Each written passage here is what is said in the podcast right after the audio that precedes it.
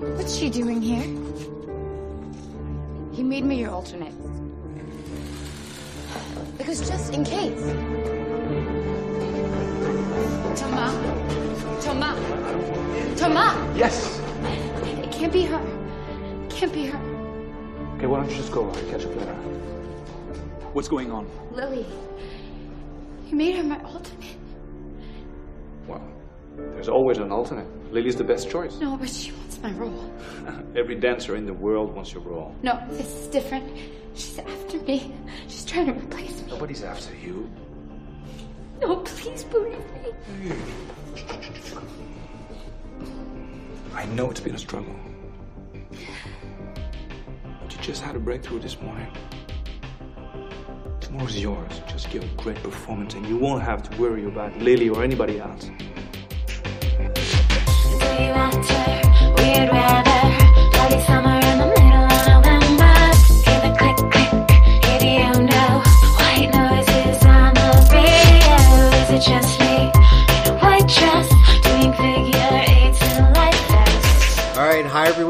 Back to another episode of a podcast directed by. So now we get to the awards worthy stuff from Darren Aronofsky. We get to Black Swan. Um, so, Mike, um, I'm like, I'm a little worried about this episode because I love this movie. I've been on Oh, the record okay. many times uh, about how much I love this movie. Like, I, I also have like a very soft spot for Natalie Portman. I just think she's great in just about everything. So, and I'm a Darren Aronofsky fan. So Eh. this was like made for me. So I'm wondering what your take on Black Swan is, other than it's a loose remake of some stupid cartoon. That's That's, I think that's probably going to be my Letterboxd review because I, I love to love to get people upset calling them cartoons. They are cartoons. What's wrong? They with are. cartoon. They are. Why, why is that a uh, a negative uh, for them? I'm I a mean, true it is, but- of cartoons. I'm the cartoon expert here. Uh, Black Swan, also a little bit of a cartoon, I, I guess. Um, sure. it is um, Another subtle film from Darren Aronofsky. Is that what you're saying? Yeah, I mean it's the most. I would say it's the most entertaining uh, film of of his. Maybe as we get to Noah, that's more mainstream entertainment. Um, but I would say at the time of its release, um, it, it was sort of kind of pop art fun. I mean, uh, as far as I know, this was actually a financial success. Oh yeah, it did very well. Yeah. Um, I don't know. Did we mention what did the wrestler do? Did we? I don't think we got into its box office, but uh, okay, it did uh, forty four million dollars on a budget of six. So that was you know, it's a success. Uh, Black Swan over three hundred and thirty million. Ooh. a budget of 13 yeah, it did million. okay. That's, Yeah. um, I can only attribute that to, you know, where my mind's going. Oh, all, the, all the lesbian Mila content. Kunis. Is that? Yeah. Fuck yeah, yeah, more of that, please. um, I- it can't be ballet, right? I mean, I, I don't think that's what No. uh, took no. American audiences by by storm. Uh, I seem to like- remember when this came out. That is what people were talking about. Not the ballet, but the the kind of girl on girl action wa- got a lot of publicity. So as it should. Um, there's money to be made there. Um, there's look, a whole I knew this- industry founded on it. Yes. I have no idea what you're talking about. I knew this would come up because I knew you would be dismissive of that because uh, I do host another show uh, called Sober Cinema where I relayed to my co-host Jared Dotson, who probably should just have made a guest appearance on one of these because now he's he, this is back to back times that I mentioned him. Yeah. Uh, where I told him that you privately tried to take me aside and explain that there's no such thing as scissoring in the lesbian community, and I It's not that there's no such thing. It's just Oh, here comes not. the It's, backpedaling. it's not as common as you would be led to believe by pornography and uh, blue is the warmest color. Um, so, Well, I've not is- seen the.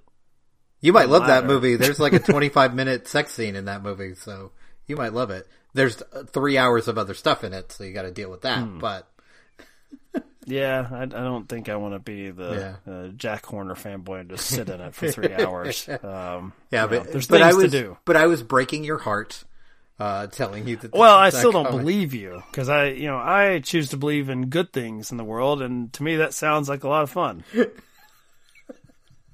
That's it. That's that's what you came here to say. Scissoring is fun. That's, Thank you. This has been our Good Black night, Swan episode. everybody. But there is no scissoring. Um, but yeah, I, I understand hot lesbian action and why that would be uh, a marketing hook.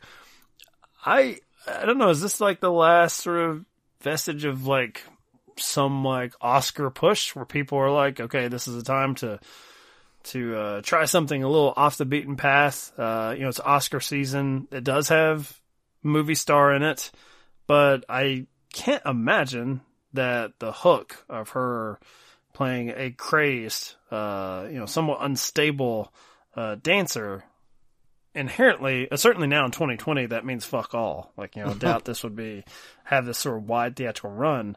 Um, also, the you know, you said that uh, in an early episode that he has a horror sensibility, and I seem to recall this being pushed kind of as a horror film. Um, but I'm still amazed that it was so accepted by mainstream audiences. Uh, but I, you know, this is one time where they weren't led astray. I don't think because having watched his movies, I think this is the most fun one to watch. I mean, it's still Yes. horrifying, but it's uh, I don't know, it's like his version of like an uh, erotic thriller. Yeah, No, yeah, no, scissoring, no. some eroticism. Not erotic enough for Mike, but uh, What still, yeah, fair enough. That's a good point. No, I think there was a couple things, at least to my memory, that was going on with the popularity of this movie.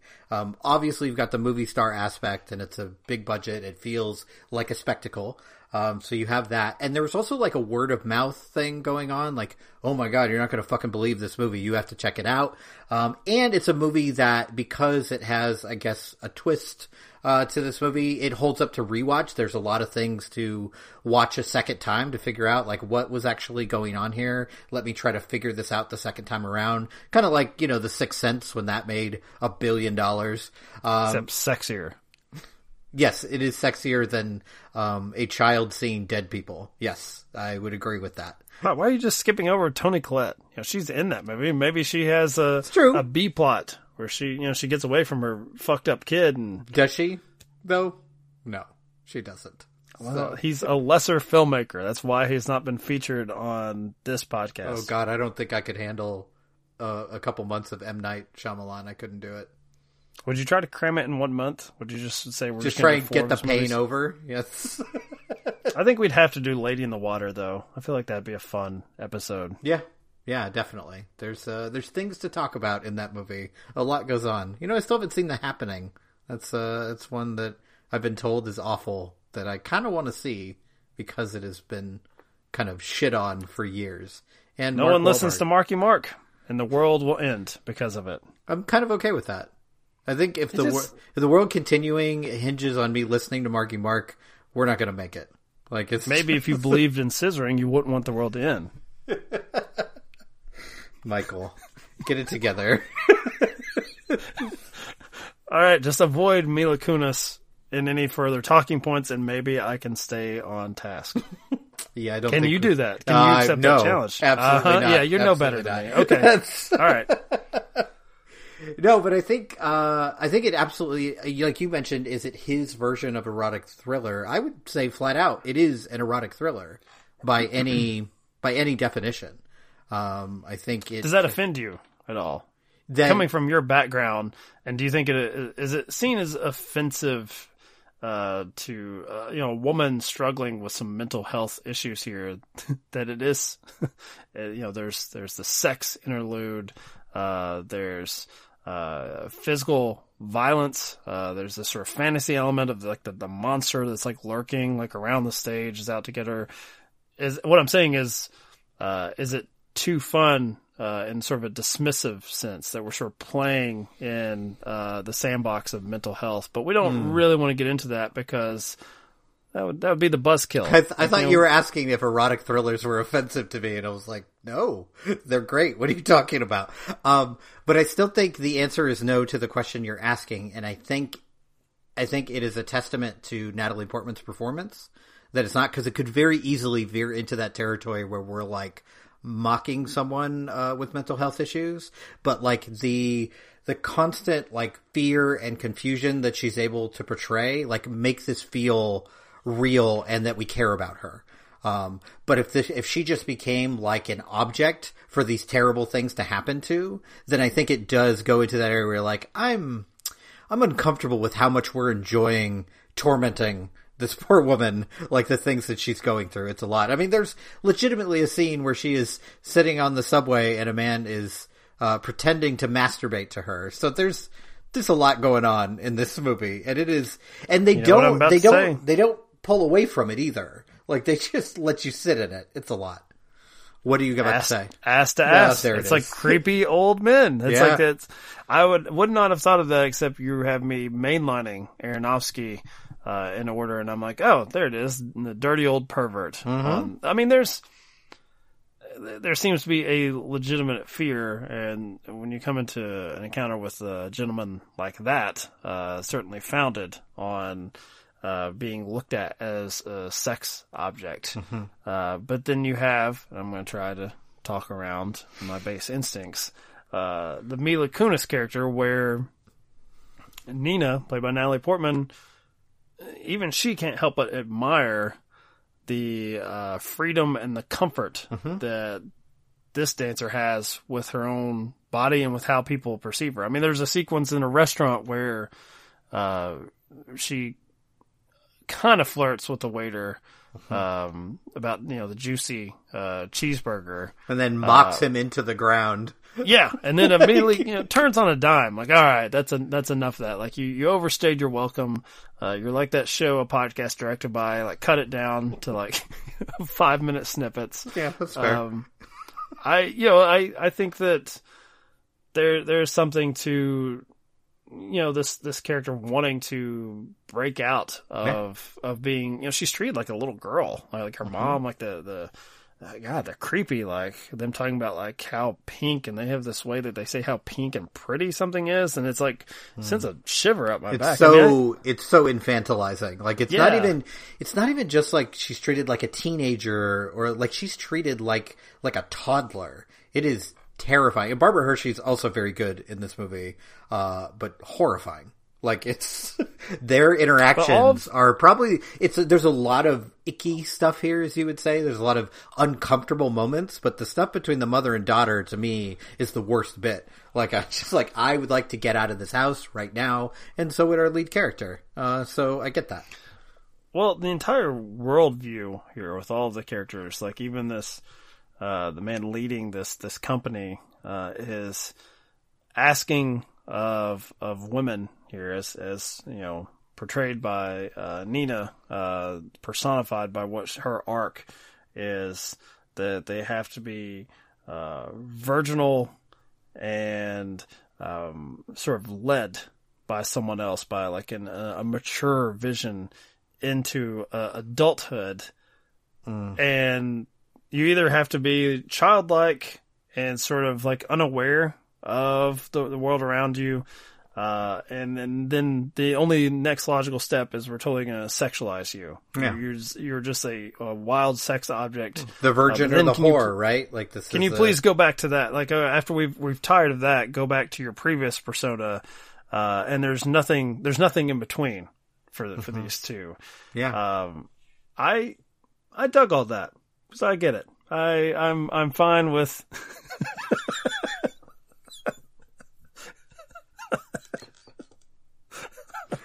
I'm fine with the simplicity of, yeah. w- What we've talked about this month is that Aronofsky is interested in a lot of big ideas. So you're gonna uh, look at God finding finding uh, meaning in numbers to everything in the world, uh, addictions in various forms, uh, you know, love across time and space, and and facing our own fears and mortality. I like this is basically like be sexy, but don't be too slutty about it. It's like it's basically what the this Yeah. guy is charging her with, which is totally an unfair, uh, especially coming from a man, an unfair uh, task to give someone because none of that is ever applied to men. no. Somehow, uh, a man can just be handsome or attractive and sort of walk through the raindrops, but Yeah. women have to wear all these various hats. They have to have that uh, almost sort of bipolar uh, persona for for men, whichever toy they want to pick up and play with. I, I'm not saying I approve of it, but I like that Aronofsky just kept it very sparse and clean as far Yeah. as uh, just attacking that one theme. Yeah, and it's interesting. I think, I mean, I would argue that there, in that world that he's creating, there's three roles for women. There's the virgin, there's the whore, and there's the you're old, go away. Uh, you're done now. I mean, that's essentially. I was about to applaud you for, for adding a third one, but the third one was incredibly depressing. So I mean, I mean, look at what happened to Winona Ryder's character. yes, her know? stabbing herself in the face in that uh, fantasy version, which Right. I know. Shout out to uh, to Sheila, I believe on Twitter, who hates She Winona must love Ryder. that moment. That's she doesn't treat it as fantasy. She says, "No, that actually That happened. happened. That was that real." character, Winona Ryder, stabbing herself in the face." And uh, the audience applauded. Um. And I find I find it interesting that at the beginning, like when everyone's kind of going out for the roles, um, our lead here is kind of like, well, there are some you know prima ballerinas that like you know were leads until they were fifty. Like she wants to believe that there's a possibility that like you can age and still do this while all the while the entire movie and the entire world is showing her the exact opposite and she is actually the one that is causing this older ballerina to be kind of shuffled off into the dark, you know, and she is taking her place. So I think it's really interesting that like she is she's involved in this but wants it to be better, but it still ends up kind of taking advantage of the Do fact that she's younger. she's cognizant of that enough. To, to, do you think she takes ownership of her part? No. and not No. not until she sees someone else coming for her. Exactly. Yeah. I think I think once she's threatened, and because that, there's even a scene where she goes and visits Winona Ryder's character, and she's like, "I understand now. I understand what you were going through," which she kind of does, but mm, it's not really the same. But You don't quite have the miles, uh, Right, lady, exactly. Really understand. Um, because the thing with like Winona Ryder's character is like we're gonna have a gathering of people applauding her forced retirement. Right. Like, no, there's no one like in the crowd being like, "Oh, why, why, why?" Everyone's like, "Well, yeah, she's old." Like, yeah. well, Go even, away now. And there's another moment in the movie that I that I really like that shows our lead's uh, naivete is that you know there's this whole thing you know my princess right that he calls Winona Ryder's character. icky, icky alert yeah, there. icky already. Um, but she like needs to believe that like no, no, that's just for her because that that means she's special and that means I can be special and I'm not replaceable. And you're like, and you're just looking at her like, oh, girl, this is um, this is not the real world. this is not. It's interesting though because she, when she talks to her mother, um, she seems to have a pretty firm grasp of of the world uh, as as it relates to this particular profession, uh, because. Uh, they're having a conversation uh, where her mom kind of alludes to the fact that she had to give up her career because she got pregnant with her. Um, As an old woman of 28, yes. that well, that's what Natalie Portman's character says. You were 28, and she says it with like such you know disdain. Like that's you were done. You were cooked, uh, which is different from how like that earlier sequence where you're, she's saying like, "Oh no, no, it, it can't happen," um, because. The other, the other main theme of this is like this pursuit of perfection. Like this, this and like Whiplash is a, would make a pretty good, like, amazing double double feature. Yeah. um, and I mean, the film ends with uh, the last line is her saying, "I was, I was perfect." Like uh, going back to the she wrestler. I fucking if, dies. Yes. I don't know if my buddy Jared uh, of Sober Cinema fame, uh, to to eight people, uh, infamous uh, eight. Uh, I don't know if he he's seen Black Swan. I think we've actually watched together. I don't know if he had the same feelings. That it's like, yeah, that's the way to go out, Portman, because Interesting. I think he may have thought there's an age limit to the going out in the uh, blaze of glory, ring of fire. And I if think, you're old, you can do it. I but- think he, yeah, Winona Ryder, if she had done it, he would have been like, good for you. But Natalie Portman, maybe too young. Maybe you want to do something else. some more scissoring before uh, before going out. In a I never thought it. I don't know what you're talking about. So one thing I do want to talk about is when this movie. I mean, it's hard to say like, okay, here's where the movie like goes off the rails purposefully because there's a lot of stuff that goes on. But the moment where she becomes the swan, uh, right before she like passes out, you see like the legs break and you know the hair starting to come out, and like it's it's one of those moments where honestly I feel like it makes a weird kind of sense um, with everything that's gone on throughout the rest of the movie. Like you have this like rash that she keeps scratching at, and then it slowly kind of morphs into something different. But I remember when I first watched this in the theater, like this made me like jump backwards, like when that moment happens. Uh, but it's so interesting to watch it again, knowing it's coming, where you're like, oh yeah, this uh, for this world that Aronofsky's created, this makes perfect sense. But I do vividly remember that being a truly shocking moment where it's like, hmm. okay, we're not just like diving into the character, like something is in the world of this movie, like she is becoming this creature.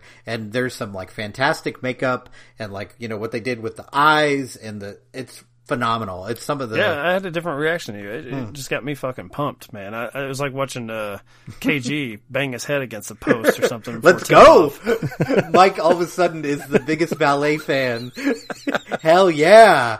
Let's do this. If I knew ballet was this cool. Stab, have a cat fight with my fancy girlfriend, throw her in Mm-hmm. the closet. I'm like, are we going? This is full on becoming a De Palma movie. And my, you know, You my know, only You're not that far off though. I mean, it does kind of feel like that in, in the last half uh, hour. definitely a far more titillating version. Uh, if De Palma got his, Oh yeah, there'd be a lot more uh, nudity. grubby if the mitts on it. Um, it may be the only time I've ever uh, been slightly disappointed to see Mila Kunis's face pop up again on screen. Uh, Uh, when, you found out it's she, revealed, that was not actually happening. yeah, that wasn't a, a cat fight. That's just my disgusting pervy fantasies again. Which, like with most cat fights, I think just the definition of cat fight is it's a projection Yes. of men's wishes uh, to combine uh, sex and violence. I, I mean, I, I think it's like I actually on this watch went back a, a few times and watched that particular sequence where she has been consumed. Uh, and it's it's like briefer than I remember. Like you were talking about, very quick. How Requiem for a Dream felt like you, you had been bludgeoned for like hours and hours, and you know it's almost a ninety minute movie. You're just over it. Uh, that sequence is far shorter than I remembered because it's just it, it feels like the, the, the world is just like sort of caving in on itself. Like everything everything is unraveling. Like it's coming off the reels here, and that's I love when it on that first experience where you have a genuine like I don't know where they're going to take this. Like I mm-hmm. don't think it's going to have a happy ending, right. but like it's almost like this could go any number of ways, and it's a very opposite reaction that I had to the fountain, where I'm like, oh wow, look at this canvas he's he's got here. Oh, okay, Oh, he's just he's just going damn to it. paint just over there in that little corner, and then he's going to have a little sad Look, Rachel blame Weisz Brad Pitt. I don't know what to face. tell you. You know, Rachel Weisz. And you know, just paint her eyes with X's. She's dead. She's dying. The dead lady. Yes. Hugh Jackman now he's bald. Like it's very MS Paint for me for such a, a beautiful movie. Uh, Black Swan though, I I don't find anything wrong with it. Like I've this is the one I've watched the most.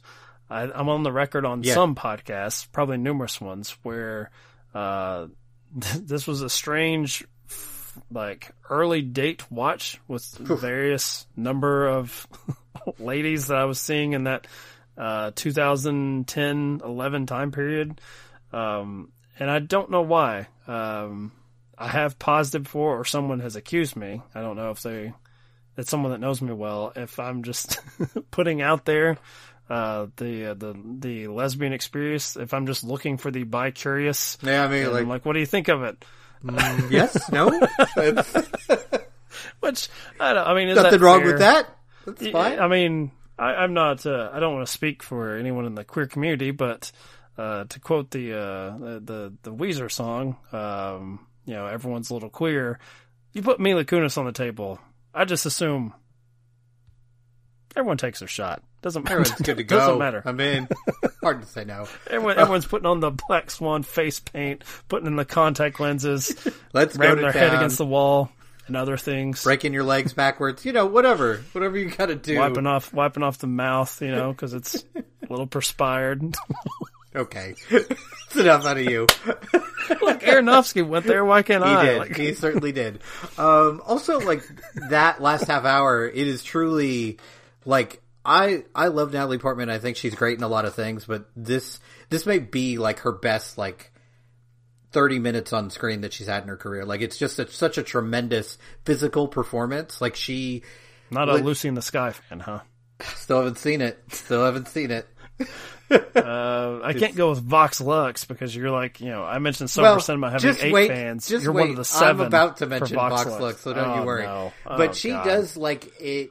She becomes a different character in that moment. Like all of the, all of the tentativeness is gone, and you see it like just in her face immediately. It's tremendous performance. But I was thinking as I was watching this, like Natalie Portman has something about movies that end with like a 30 minute long performance because that's how Vox Lux ends too. It ends with her concert. And this ends with her performance. I will never here. watch it now. Oh my goodness. It does. 30 minutes. Yeah, it's you'll hate it. It'll be great. Uh, someday I'm going to get you to I'm going to trick you into watching it and, and uh, make it somehow so you can't leave the room.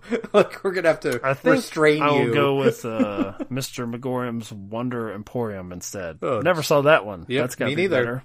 No, thank you. Uh, but yeah, it's a. I mean, it's. I don't know that she's ever been better than in this movie. It's one of the few times where, like, oh, you won your Oscar for the right movie. It finally happened. like they actually got it right. Because, and I do That's true. More than any other Aronofsky movie, I think you're right that this is the most rewatchable. Um, there's, I mean, I think it's because it has that erotic thriller nature to it. It is like weirdly kind of a fun movie, even though it is very dark and a lot of bad shit happens. It's still like a fun journey to go on, and it's something that because it has that twist, it is rewatchable. So like, I mean, it's the one I've come back to the most, and like We all know why. why, Mike. Why would that be? Tell us. The chemistry. between Yeah, there it is. two of the actors. Yes, yes.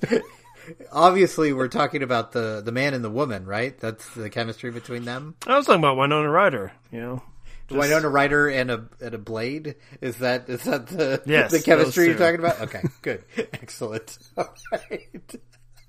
All right, that's a good way to end an episode. Uh, Winona Ryder and a blade. Uh, Black Swan is great. Everyone has seen it at this point. I think if you're listening to a movie podcast, you've probably seen it. But if for some reason you haven't, like, really, this is this is the I would say this is the one of this month that I would be like, I would. This is the one I would recommend. Like, if you're going to watch an Aronofsky movie, this would be the one for me. did you say Vox Lux is great? I think you slipped that in there.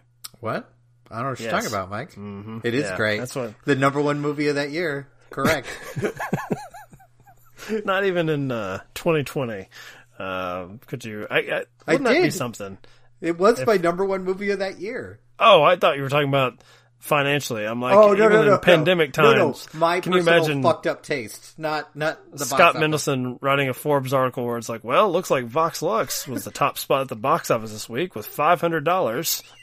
Took the country by storm. Tenet wins again. This is the story of 2020. So are we wrapping up Black Swan by saying this is the one that's been the most consistent in our sort of journey with Aronofsky? Like both of us loved it, Yeah, I think gone so. back to it, hasn't Yeah. changed. Yeah. Yeah. Yeah, and it's interesting. I don't think you know. You know, I talked about the fountain, like taking this 180 on it.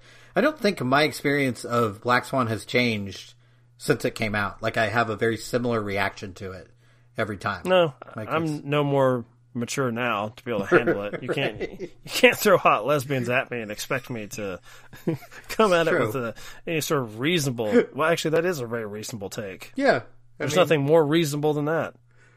Yeah, yeah. I think that's I'm a man. I've been. I've. I know myself. That'll Women be. I'm gonna put that at the beginning of the episode. I'm a man. I'm just saying. I. I totally get it. Just. Just leave us out of it. yeah, yeah. That's great. Everyone Look what happens to wins. poor Winona Ryder. Oh, that's a What good. if she had? What if she had met a, a, a strapping young Mila Kunis with the, the, the black swan tattoos? I think that and- is the first time anyone's ever referred to Mila Kunis as strapping. I love it. That's great. Mila Kunis can be whatever she wants. Oh, Fine with me. I like it. Excellent. Good egg. That's a I good that- place to end. I hope there's nothing that comes out in between this recording and being released that she's actually a terrible person. I'm going to take that risk. You would have that luck, absolutely. All right, so that is it for Black Swan. Uh, what are we talking about next? Uh, we're talking about Noah. Is that the next one on Ugh, on the list? Talk about Mike finally down. gets his wish. You go back to the Bible. Like Jesus. I don't think there's any fucking going on in that boat.